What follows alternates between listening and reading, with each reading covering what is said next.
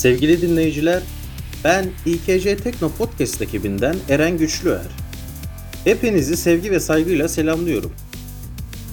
Sizlerle bu yayınımızda Ravinzonder asapları hakkında konuşacağız. Hazırsanız başlayalım.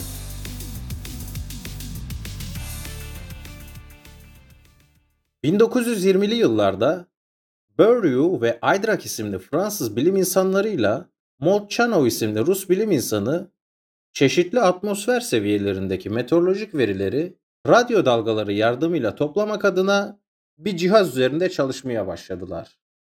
Molchanov çalışmasını diğerlerinden bağımsız yürüttü. Bunun sonucunda Molchanov bin dokuz yüz otuz yılında ilk Radiosonde cihazını geliştirmeyi başardı. Ravinzonder asatları, Radiosonde adı verilen cihaz ve bir balon aracılığıyla atmosfere gönderilen rasat aletleri yardımıyla yapılır. Radiosonde cihazı, balonun içinde atmosferde yükselirken meteorolojik verileri istasyonlara iletir. Radiosonde cihazı, basınç, sıcaklık ve nem değerlerini ölçen sensörler içerir. Sensörler yardımıyla alınan veriler, sistematik bir sıralamayla istasyonlara iletilir. Rüzgar bilgileri ise Radiosonde cihazının atmosferdeki konum değişimi sonucu elde edilen açı verileriyle değerlendirilir. Ravinzonde kelimesi atmosferde yüksekliğe bağlı olarak sıcaklık, nem, basınç ve rüzgar verilerini ifade eder.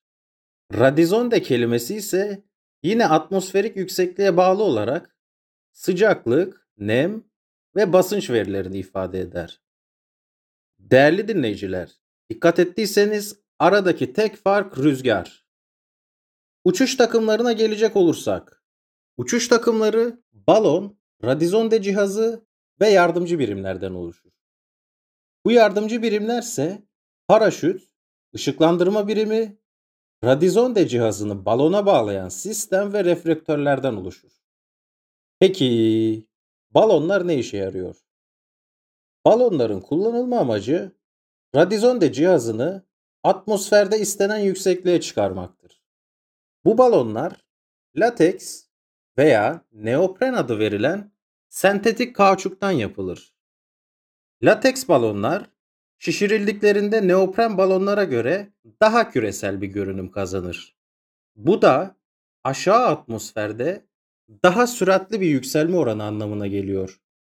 Neopren balonlarsa şişirildiğinde dikey gerilmeye müsaittir ve atmosfer boyunca yükselirken tepesi yassılaşır. Bunun sonucunda balon giderek yavaşlar. Bu yüzden neopren balonlar lateks balonlara oranla daha az yükselme oranına sahiptir. Ayrıca neopren balonları rüzgarlı havalarda fırlatmak oldukça zordur. Bununla birlikte olumsuz hava şartları için geliştirilmiş özel balonlar da mevcuttur. Balonlar farklı hacim ve ağırlıklara sahip olabilir. Bu durum biraz da Radiosonde cihazının ağırlığına bağlıdır. Genel olarak bir Ravinzonder asatı için altı yüz ila bin beş yüz gramlık bir balon kullanılır. Ayrıca Ravinzonder asatlarının otuz ila otuz beş kilometrelik bir yüksekliğe çıkabilmesi beklenir. Bu yüksekliğe ulaşabilmeleri için de balonların havadan daha hafif gazlarla şişirilmesi gerekir. Hidrojen ve helyum yaygın kullanılan gazlardır. Bununla birlikte hidrojen gazı ucuz olması sebebiyle daha yaygındır. Fakat bir dezavantajı vardır ki yüksek parlayıcılık oranına sahiptir. Bu durum belli ölçüde güvenlik riski oluşturmaktadır. Gelin biraz da uçuşa yardımcı birimlerden konuşalım. Yardımcı birimler, uçuşun güvenli bir şekilde gerçekleşebilmesi için kullanılır. Mesela paraşütler. Meteorolojik istasyonlar, şehir merkezlerine yakın bölgelerde bulunur. Bu durum, can ve mal güvenliği riski oluşturmaktadır çünkü balon patladıktan sonra serbest düşüşe geçecektir. Yerleşim yerlerinde hasar oluşmaması için paraşüt kullanılır. İlaveten, görülebilmesi açısından bu paraşütlerin parlak renkte olmasında fayda vardır. Gelelim ışıklandırma birimlerine. Antenin uçuş başlarken manuel olarak Radisonde'ye kilitlenmesi gereken sistemlerde gece fırlatmalarında ışıklandırma birimi kullanılır. Salıvermenin beşinci dakikasına kadar ışıklandırma birimi gece şartlarında operatöre büyük kolaylık sağlamaktadır. Sevgili dinleyiciler, dilerseniz biraz da meteorolojik sensörlerden bahsedelim. Radisonde cihazındaki sensörlerin basınç, sıcaklık ve nem değerlerini ölçtüğünü sohbetimizin önceki kısımlarında dile getirmiştim. Bu sensörler fabrikalarda kalibre edilir. Kalibrasyon değerleri uçuştan önce mutlaka kontrol edilmelidir. Böylece salıverme öncesinde Radisonde parçalarının uygun şekilde çalışıp çalışmadığı kontrol edilmiş olur. Basınç sensörü uçuşun başından balonun patlamasına kadar geçen sürede yüksekliğin bir fonksiyonu olarak basınç değerlerini ölçer. Bu sensör genellikle içi boşaltılmış bir anaeroid barometredir. Sensör basınçtaki değişmelerde esneyen bir parça içerir. Parçadaki esneme basınçta meydana gelen değişiklikle orantılıdır. Esnemedeki bu değişiklik kapasitans olarak ya da bir elektronik düzeneyi dengeleyecek denge voltajı olarak rapor edilir. Buradan şu anlam çıkmaktadır. Basınçtaki değişim bir barometre tarafından, barometrenin basınca duyarlı parçası tarafından algılanır ve bir takım elektronik birimler tarafından elektrik akımına çevrilir. Bu şekilde basınç bilgilerine ait sinyaller elde edilmiş olur.